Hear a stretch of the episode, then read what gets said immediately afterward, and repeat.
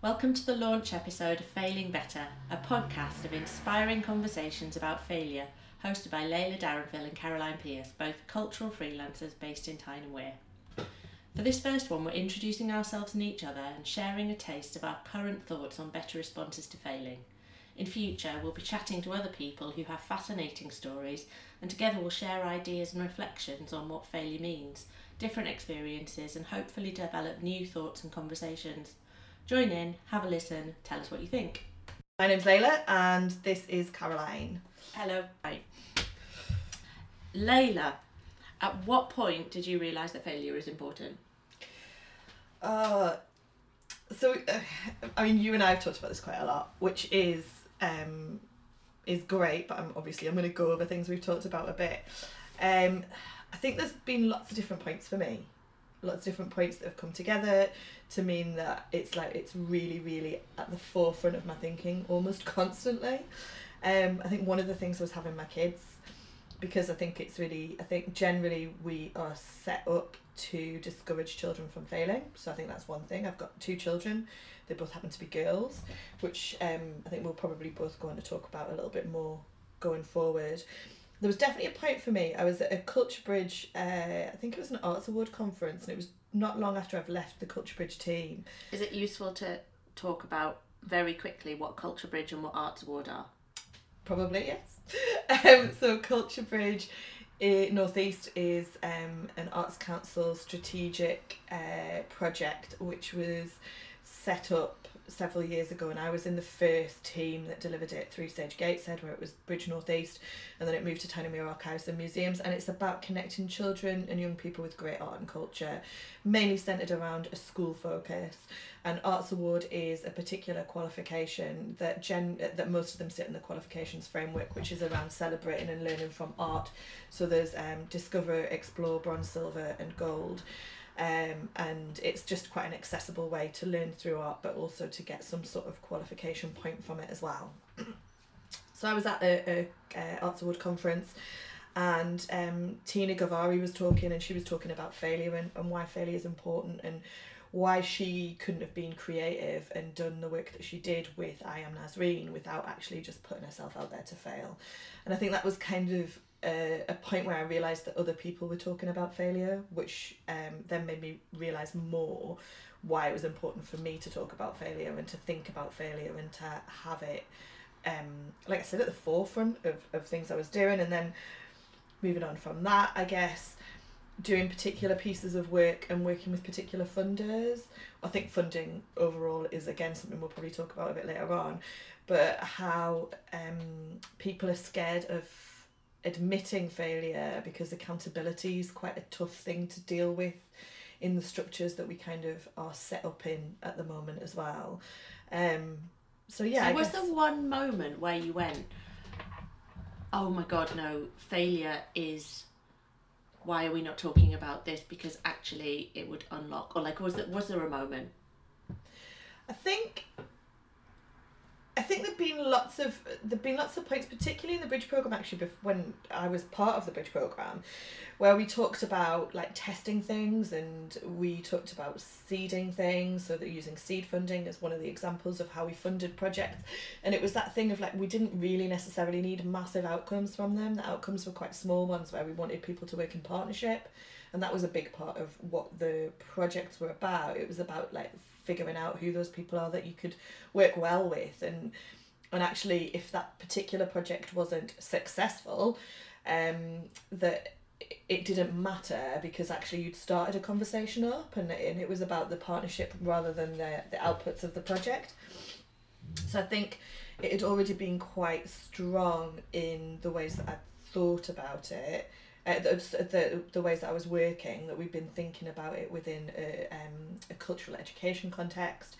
And then I think it really was probably the galvanizing point for me, probably was Tina talking about it at that conference of like, oh, this is something that that someone's articulating really well, unlike me right now, um, articulating really well and talking about their own personal experience with failure and talking about how it had it had been something that they'd been thinking about and they wouldn't be where they were if they'd shied away from it and if they had decided not to to, to fail.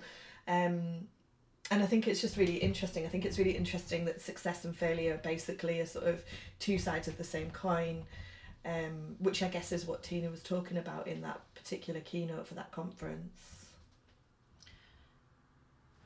And that's really interesting because, but all of those examples, really, from your point of view, it sounds like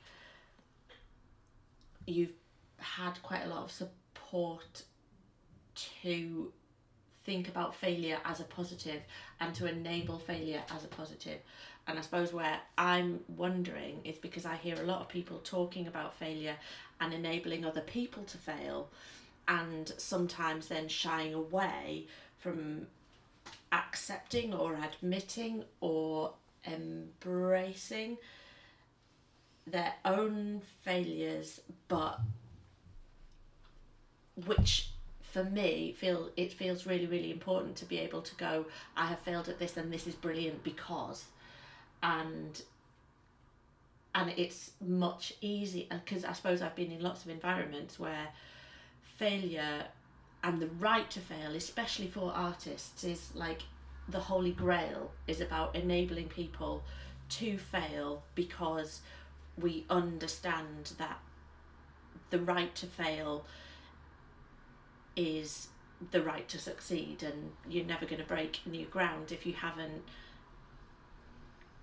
tasted failure or like te- Yeah. like risked it but at the same time then when you go back to those same people and saying how did that program go that you were running they go oh well it was brilliant and sometimes shy away from talking about about their own failure and I suppose I have a couple of specific moments in mind where I have had one on one conversations with people that I really trust and going, oh, like this thing that I've done, I just really think that it was a failure, and then immediately knee jerk going, don't call it a failure. Oh, no, no, it was brilliant. I'm sure that it was great. And me going, no, no, no, I need right now to accept that it was a failure because it for me if if I can't accept that it was a failure then I have to accept that I haven't tested it enough that I have to carry on because I haven't worked out what about it is broken. And actually for me saying that it's that it's failed means that I have it it it, it immediately means that I've succeeded it because it means that I've tried hard enough and I've I've tested everything that I'm able to test and worked out that actually I'm not the right person to make that thing work. What whether it could ever work is is a different question, but me and those elements are not going to work, so I can move on from it. Yeah. And um, So it's like giving yourself permission. yeah, uh, that so I feel like something about failure, like accepting failure when when that feels like a comfortable word is actually a means to relief. Which um That's really interesting. And some of the one thing that you said before was that I it sounded like I'd been in a situation where I'd been allowed to I'd been given permission to fail and I think that is really interesting because I think you're right. And that's only something I started thinking about recently when someone reminded me of the situation that I'd been in very early on in my career. I was put in an organisation that was reasonably, that started off reasonably stable with funding. Obviously, funding structures changed um, and the economic situation changed.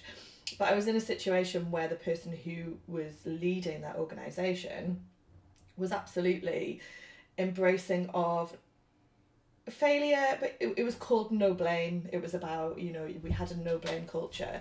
And sometimes that failed.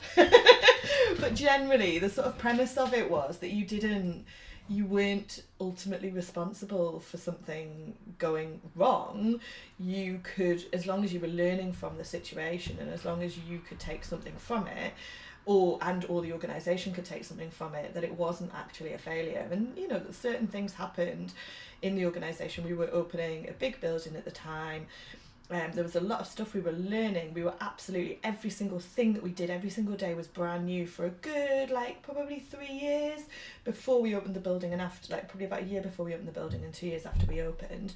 Like everything we did was learning. So if you failed at it or something happened that you didn't expect to happen, you had to learn from that because actually it was the first time that anybody had ever done anything and sometimes things didn't work because they don't um, but then the second time it would be slightly better, and the third time it would be slightly better. And we were we were really set up in that situation where you you kind of did that as a team and you did that together, and then and then my you know I I stayed within that organisation for a long period of time. I was there for twelve years, four years in four and a half years in that kind of opening of the building and being in that sort of supporting role of supporting the building to be better and to be stronger and then moving into more cultural education. And I think I probably took that with me and took that feeling of being able to support people to mm. try stuff and not necessarily succeed with it which is really interesting. Then having gone freelance over the last five years that actually one of the things I probably struggle with a little bit within the freelance world is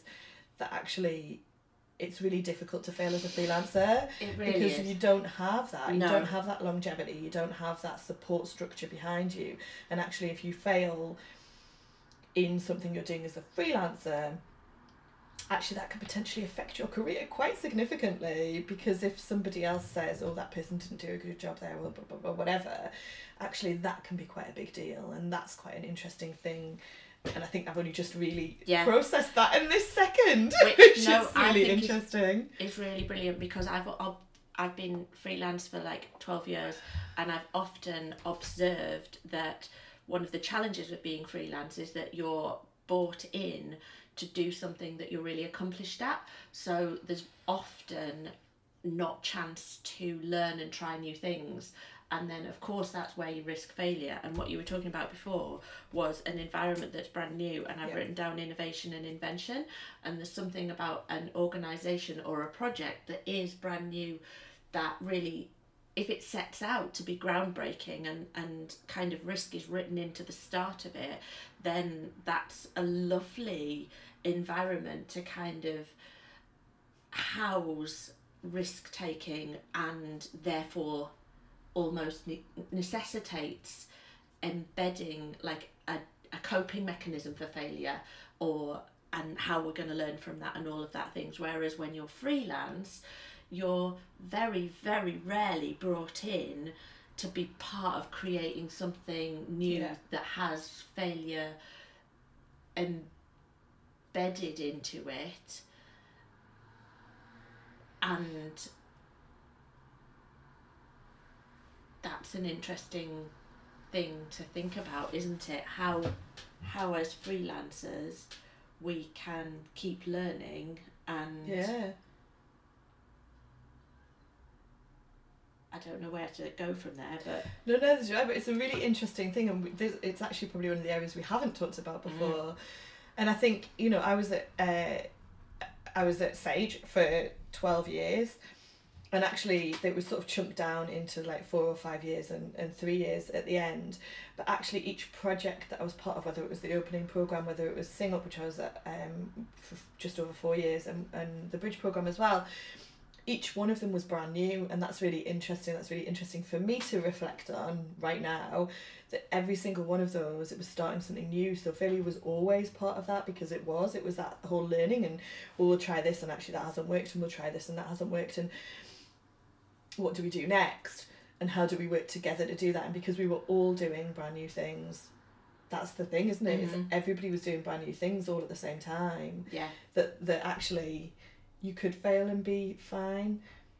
And it's interesting now being in an organisation that's been around for coming up to 35 years, actually, it's very, very different. I think there's lots of similarities um, in lots of ways. And the organisation's obviously moved on a lot in those 35 years, particularly over the three years that I've been there. But it's just, it's quite different. There's certain ways of like always doing things, and it's, it's, um, sometimes it's me pushing for change as opposed to being in a team where actually change is just part of what we do. yeah That's really interesting. yeah and it's making me think about an organization that I went into for a brief period to do like a a, a cover kind of change project but and I can't think of specific examples, but I can think of a lot of kind of tiny things that touch on that where failure there was nothing there was nothing about failure that was welcomed or admitted or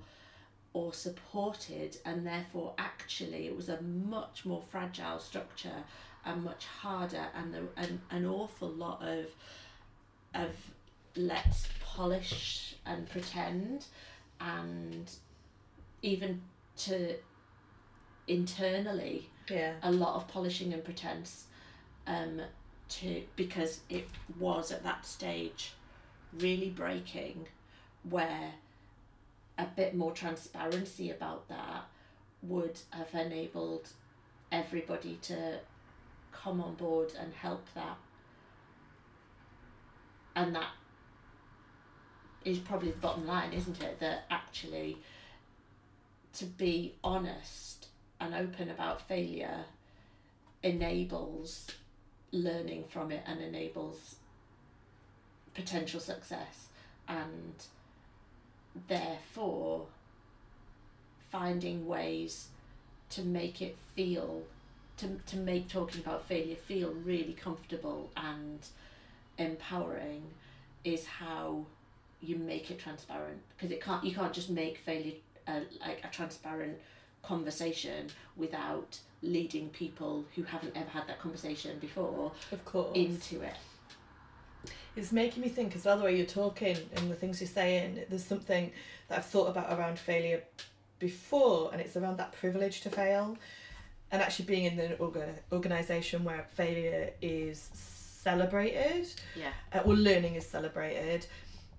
Gives you that privilege. But it's also that thing of like actually um, and it can be a man woman thing it can be a class thing it can be a education thing it can be a, um, a financial thing about having the privilege to be able to fail and being able to be given permission to fail in a way that some people just don't have. Yeah so whether you're, um, you know, the, we've talked about the man woman thing before. You and I have talked about it before, um, and about how girls are set up in a way to not really be allowed to fail in the same sort of way. You have to be perfect. You have to do things in a particular way to be able to prove yourself, or you know, whatever that ends up being. But actually, there's something financial as well. Like if you come from money, this you have a fallback. yeah You do, if you fail, you're not going to lose everything. no So if you try something and it doesn't work, then you potentially always have something to fall back on. Yeah. Whereas somebody who comes from absolutely nothing and who, you know, who pushes themselves to try something potentially could end up with literally nothing. yeah I and therefore they're not practiced in failing so even if when they get into an ev- if, if when they get into an environment where failure is supported and allowed Yeah. and even if intellectually they understand all of that it's still not a muscle that's being practiced there's still there's there's still a reluctance and i think probably everyone has a reluctance but the more times that you've practiced the easier it is Absolutely. Absolutely. And I think, yeah, there, there is something around that privilege. You know, recently having uh, been a small business owner and then not being a small business owner is terrifying. It can be terrifying if you don't necessarily have a massive fallback that you can go, oh, well, actually, if this doesn't work, it's going to be okay. Um, because potentially it's not. And Yeah. potentially you're putting a lot on the line to be able to, to try and either succeed or, or fail at something um, and take learning from it. You know, that's I think that's a big part of it. Is obviously it's a big part of it is the learning, but it becomes very difficult. It becomes difficult to do that. I think something that's quite important within that for me as well is the sort of the male female thing. Having two small girls mm-hmm. um, and having grown up being supported massively by my mum particularly to try things to be creative to do stuff to, to be able to be brave and still struggling with it Mm-hmm. i think there's something that i find really important about young women and how we talk about society in general and and a young woman's place within that society and how prior you know previous generations maybe have softened that a little bit and you know so, uh, maybe not pushed young women to be less brave but but maybe shied them away from risk a little bit more. And actually we need to not do that. We need to be be able to support young women to have conversations to be able to be more risky to be able to be um to understand that you know that no means no that they can try anything that they want to do that they can push themselves that actually you know if you want to be an astronaut then not everyone can be an astronaut but if you do the right science degrees and if you do if you take the right steps then actually you've got as much chance as anybody else to be an astronaut And if you don't become an astronaut, you'll have found some other thing absolutely on the way that might actually be more specific that we don't know the name of that job. Yeah. and did you do you think that because you were supported, you were you felt that you were the as you were growing up you were supported. Do you feel that you were aware that you were being taught about failure and risk and support and things in a way that people around you were maybe not as privileged as that? Was that something you were aware of at the time, or is that a thing that you are looking at backwards and going, "This is that I was really lucky." it's definitely not something I was aware of at the time. Guaranteed, wasn't aware of at the time. But then I think it's probably something that I've realised much more recently when I look at my two sisters as well and see like actually the three of us and people talk about the things that the three of us do and the things that three of us have achieved and, and you know that um I would say generally the three of us are fairly successful grown ups ish. Aspects of being a grown up ne- like neither one of us is particularly good at. However, we've all achieved quite a lot. Um, and I think there's something quite interesting around that that actually each one of us has been a, has been set up to be able to fail safely and be able to do things and be able to push ourselves and to be able to be strong and brave and all of the, those things and you know one of my sisters is uh, has got a science degree and that's what she does as a job. I've got an arts degree and that's what I do as a job. Um, my other sister has just recently passed a sociology degree and you know she's really really following that um, as her sort of path into employment. And I think it's really it's just quite interesting that actually all three of us have been able to do the things that we've really really we're really passionate about that we've really wanted to do. And that in itself is quite I feel is quite a privilege to be able to have done that because actually we don't come from money. That's not that's not where our privilege sits. Mm-hmm. it comes from the support of my mum. It comes from the support of the education that she strived for us to have and support of the fact that we've lived in a country where we've been able to achieve that education without too much financial pressure. Um yeah and it comes from and and part of it obviously comes from a level of luck Mm-hmm. of being in the right place at the right time to get the right job where I could Yeah. be in an organisation for 12 years and be able to be supported to fail within that Yeah. organisation as well. Um, but yeah, I think there's lots of things within that that that sort of that have have set me up with a level of privilege. And what do you think that you could teach somebody else based on that? Like, have is that a thing that you're thinking? Oh, I don't know. Um, th- well, yeah, I mean, I've got my girls. I've got my two daughters, who one of whom is six and one is one and a half. Um, so I think, yeah, I think I can support them to be, to be brave, to push boundaries. You know, my six-year-old is, uh, very different to a lot of the other children in her class. Not just the girls, but everyone. um, and that is celebrated that she is different. You know we celebrate that. We um we don't necessarily point out the fact she's different to her but at the same time i'm not going to push her to change. It, i struggled with that. I really did struggle with that because when she started school she didn't fit in in the same way that a lot of the other children did.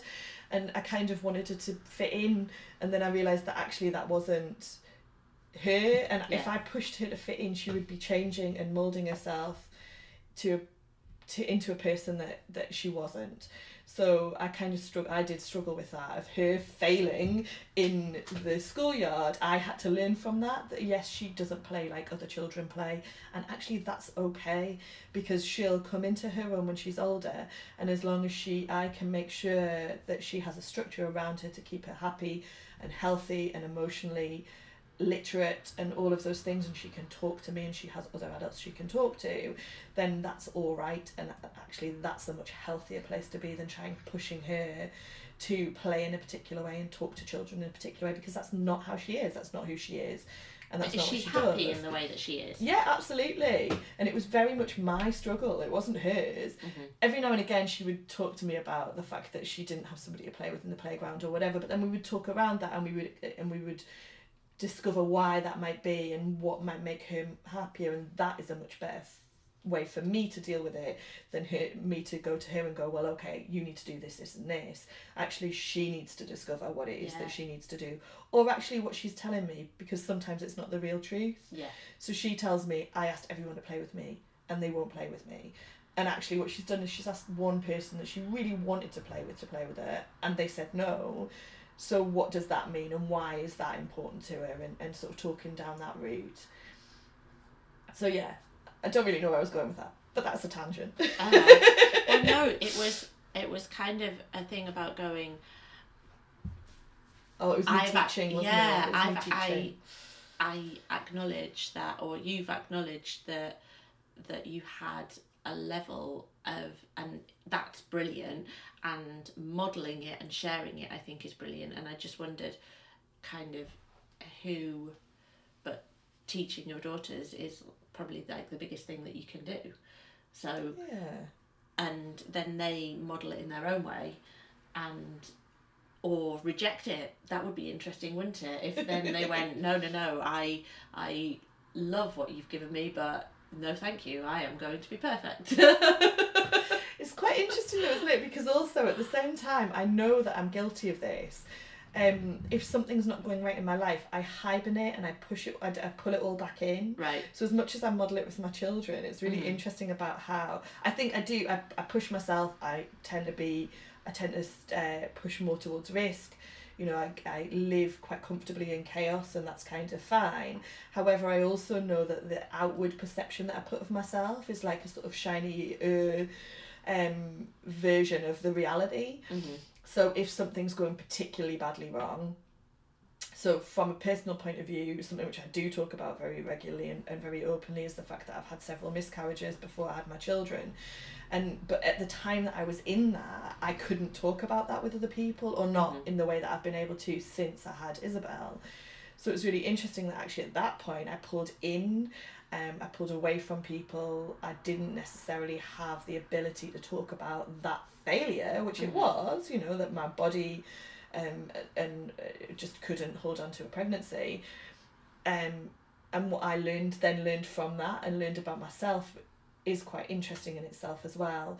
And I know that, you know, when stuff does go wrong, I don't necessarily talk about it, I don't necessarily articulate it, I don't necessarily um, show that to the world. I'll show a different version to the world.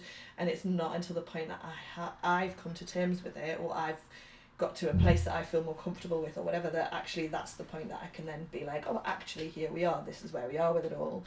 Um, which I think is interesting. that's maybe quite interesting. I think it's interesting. I also think it might be more normal because I think when you're talking, what I probably not quite as it, it's probably not like totally the opposite, but it, it there is a contrast that when I have a problem, I find people to talk about with it, like a a thing that I feel like is going wrong, and I want to share it. Or my my every instinct is to share it and discuss it, and I'm not really sure what I'm looking for from it, but I know that often I get a pushback that is a bit like what I said before, where people are going, "No, it's not failed," um, and where people are uncomfortable with the level to which I want to expose and sort of like dig into that challenge. Yeah, yeah, of course. And they want me to, they want me to be more shiny. Or I've had occasions like in the past where I've gone, where where people have said, "Oh, I won't tell anybody else," and I'm like, "No, no, I'm I'm telling you because I want this sharing." Like Yeah. I and and in the like in in abstract, I can absolutely understand that that's an uncomfortable thing to discuss. But when I'm in the moment, I really want to pull it all apart and and just go. We have to be honest about this, and and actually, I'm looking at lots of failings, and uh, yeah, I, I suppose it's about in the moment going. If we cover this up now, we might lose some learning, and that's a thing that I am really passionate about. And I know we said that at, at the start, but in the moment, I know that I I really want to go probably too far into pulling apart the failure to examine every little part of it to go how how do we take learning from it how do we find the value in it because in every failure there's definitely loads of brilliant things Absolutely. um, and I'm really resistant to to covering it up for fear. I think it is fear of Absolutely. accidentally missing something and then me having to go through it again or someone else having to go through that again or like it, yeah losing learning with and it's sort sort of linked to like wastage and that thing if you've Mm-hmm. Yeah, yeah. been through that pain you don't want any of that pain to be wasted you want all of it to be used valuably no, I, I know what you mean, and maybe yeah, maybe I do do that. I'm trying to think. So there are certain people that I really trust. So I think there's some things that I definitely don't, and some things. But I I also think I'm starting to ramble now. But I also think that I'm quite good at doing self processing. yeah So I do a lot of internal processing, and I do a lot of internal thinking around things, and I'm able to. I've got quite good coping mechanisms for for particular periods of stress mm-hmm. that I know that I can kind of coach myself through stuff. And I did a coaching course several years ago, and actually I wasn't. I'm not a great person to coach because I talk and I can talk myself through things. Like I'm not the sort of person where you end up having to to coach people a lot yeah because I can do that myself. Yeah. Um, not saying that coaching isn't amazing, and I would Mhm. love to. You know, that I think everybody should do it. and I think probably you could be coached but I think because of the um, um, level of knowledge that you've got you could only be coached by someone who's really brilliant Yeah. and um, yeah I think you're probably right, and I think in that practice situation, I kept having to like hold myself back because it was like, oh no, I'm not letting the Yeah. I'm not letting the person who's meant to be Yeah. practicing do it. And actually, sometimes within a coaching situation, it's fine for the coach to just sit there in silence do the whole thing, Yeah. and that's great. Um, and so yeah, I think I do have a way of processing stuff, but equally, I also have people I really trust, you being one of them, um, who I know that I can go to and go, this is the situation I've got, and oh my god, it's an absolute disaster, and what the hell am I going to do? Because it's just a mess, and I know that I'm at fault in here, and I know that people are at fault in here, and I just don't know what I'm going to do about it, and I'm really struggling with it. So I do, yeah, I think maybe I do do that, and I think you're right about the fear. I fear about losing stuff. I fear about that fear of of um failing at the failure. The fear of mm. like because actually we've said that failure has to be about learning. That absolutely has to be the place that it sits. It can't if it's going to be useful. And actually if you don't pull it to pieces and understand why it's failed at that point then yeah you're failing at the failure. You're not doing you're not learning you're not taking anything with you. and sometimes you need to do that because in when you're in a moment of failure you absolutely need to like look after yourself or look after the other people Yeah, that yeah, are yeah. in that with you. Yeah. And so yeah i don't think it's about Always. criticizing anybody for dealing with it in the way that they need to but i think it's more about the other side of going actually well no it's it's exactly that same thing. If the way that a person needs to deal with it is is to hunker down and kind of heal then that's great Of but if the person needs to like pull it apart then that's where i think it's it's less common for that to be seen as or uh, like embraced, seen as positive or Yeah, yeah. supported, and isn't that maybe the whole point of this conversation? Absolutely. And actually, if we were able to support children from quite an early age to understand those things, more people would probably be in a situation where they would be happy to pull it apart, even if it was internally, Yeah. even if it was their internal coping mechanism for it, of going, okay, right, this thing happened, and rather than wallowing within that, wallowing is probably not a very positive word to use, rather than sitting with that and um, and having it weigh you down, Or Actually, burying it. or burying Because that's such a kind oh of yeah, common pushing approach. it down, then what do we, how do we deal with that failure in a better way? How do we process it? How do we move on from it?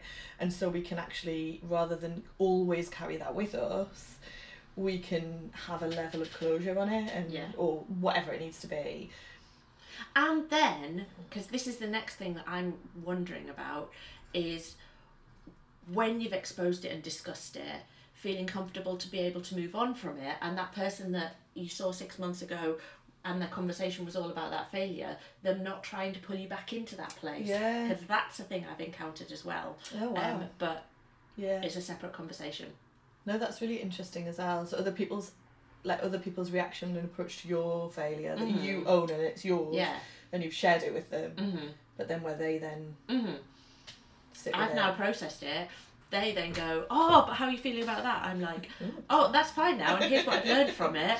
And they go, oh no, but but but but. I'm like, no, I don't need to go back there. Why are we doing this? God, I think you just, just you've just made me realise I think I can sometimes be that person and it's something it's it's only ever with the person that I share that with. uh, So if I share that failure with somebody, I sometimes pull people back to it when they maybe want to get on, get away from it. God, thank you. You've, made me, you've given me a little bit of something to think about there, and maybe I don't pull people back into that. it might help me move on from things as well. so I feel like we've had quite a nice long conversation, and I want. Do you feel we can do that? Yeah, Can we come on to our end question? yeah. Go on then. Okay. so tell me about um, one thing that you failed at this week. God, there's actually been. Can I can I share two? Yeah. So one of them is I fell over. And I'm a grown up and I shouldn't fall over. So for me, that's like a proper, like in the mud, muddy knees, like banged up knee, scratched wrist. Mm-hmm. Um, so that in itself is, you know, that's a failure for me. And the other thing, which is um, a slightly ridiculous thing, is it was Christmas this week. And on Christmas morning, like on Christmas Eve, I'd wrapped all the presents, everything was set out into the tree, la la la.